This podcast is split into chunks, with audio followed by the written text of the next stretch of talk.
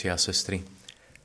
V prvom čítaní sme dnes počuli o Petrovej misii, o tom, že duch mu povedal, že keď niekto za ním príde, že má vykročiť do tejto misie a on sa teda nechal osloviť, vyšiel a keď kázal v tom dome, kde ľudia vedeli, že keď príde sa niečo udeje, očakávali nie, niečo, že im pomôže k spáse, tak zrazu na nich zostúpil Duch Svetý ako na Turíce. A mne sa páči ten príbeh, že Peter bol taký disponibilný vo svojom vnútri urobiť presne, čo Duch Svetý chce a možno on ani neočakával niečo také, bol prekvapený a potom možno aj preto ho konfrontovali ostatní, že vošiel e, do domu tých, ktorí neboli obrezaní na našom pohľade k pohánom, a, a, ale on zrazu im hovoril, že pán Boh toto tam urobil, že oni prijali Ducha Svetého, jak sme my prijali a, a všetci sa potom nakoniec radovali z toho. To bola Petrova misia. Ale to, aby on naplnil aj túto misiu a potom aj ďalšie, o ktorých čítame v skutkoch apoštolov, tak jeho vnútro muselo byť nastavené na to,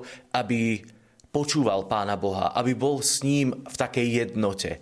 A teraz je otázka, že aká misia má byť naša. Čo má byť naša misia?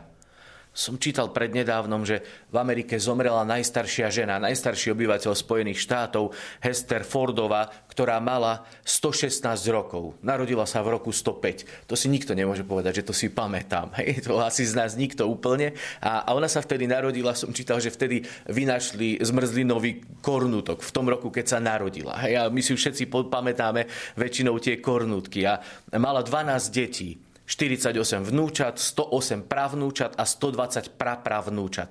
288 potomkov bolo z jej života. Ale viete, to je to ovocie také vonkajšie. Ale čo bolo jej misiou? Neviem. Neviem, ale žila dostatočne dlho na to, aby mohla naplniť obrovskú misiu vo svojom živote.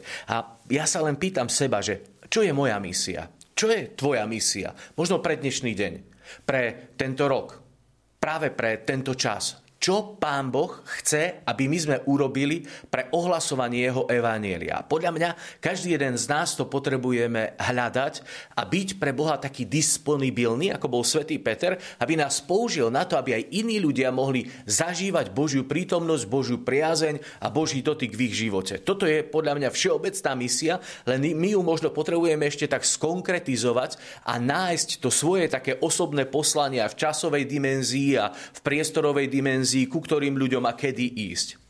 Čítal som na TKKBS jeden taký krásny príbeh jednej rodáčky z Lvova, ktorá sa volá Halina Rožánska a ona chodieva dodnes, narodila sa v roku 1943 a dodnes chodieva slúžiť väzňom v Buenos Aires.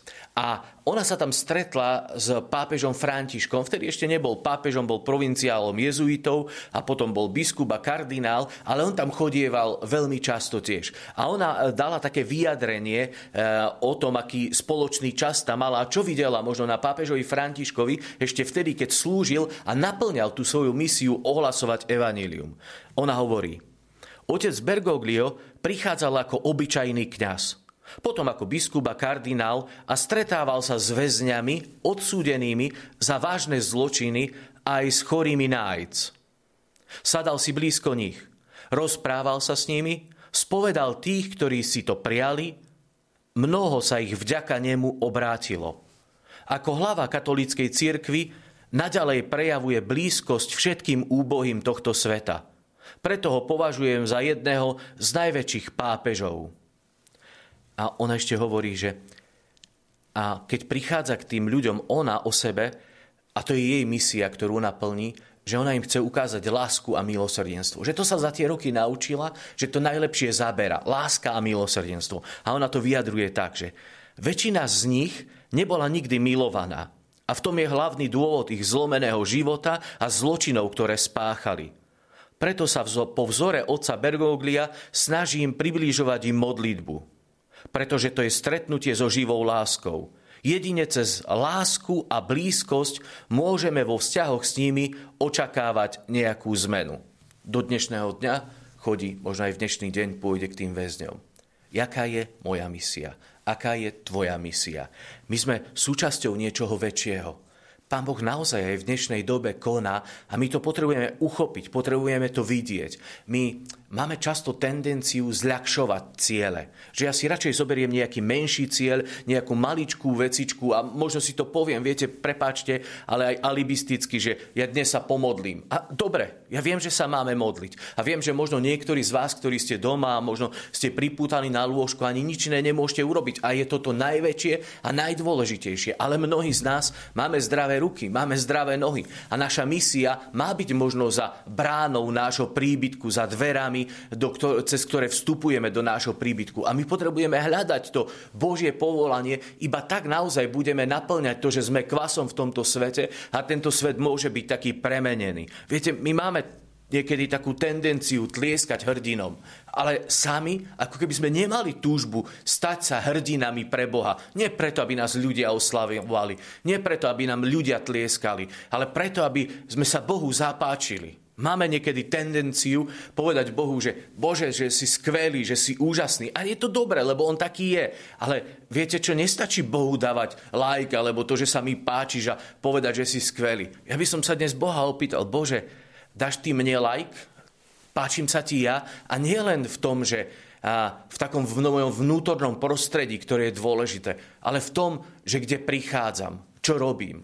Páčim sa Bohu v mojej misii. Dnes na konci Evanielia pán Ježiš povedal, že zlodej prichádza, aby krádol, ničil a zabíjal. A mám pocit, že nepriateľ prichádza kradnúť našu misiu ako kresťanov v tomto svete. Že nás uspokojí, učičíka, uspí a my sme takí pohodlní, dobre nám je, ešte aj pandémia, zavretí sme, nemôžeme nič iné robiť. Ja viem, ale nemyslím si, že toto je to, čo Pán Boh chce. Pán Boh v každom jednom z nás vidí obrovský potenciál na to, aby sme vyšli a prinášali nádej. Svetý otec František pred nedelou Božieho milosrdenstva dal na Twitter takýto odkaz – Pán nechce, aby sme neustále premýšľali o našich pádoch, ale aby sme hľadeli na Neho. Skúsme dnes hľadiť na Boha a pýtať sa, Bože, aká je tá moja misia? Dobrý Bože, ja viem, že si nás povolal z lásky a pre lásku. Prosím, pomôž nám, aby sme to uchopili, poznali a žili. Aby sme neboli mimo nášho poslania a povolania, ktoré vkladáš do našich životov. Prosím o Tvoje požehnanie, veď Ty si Boh, ktorý žije a kráľuje na veky vekov. Amen. Amen.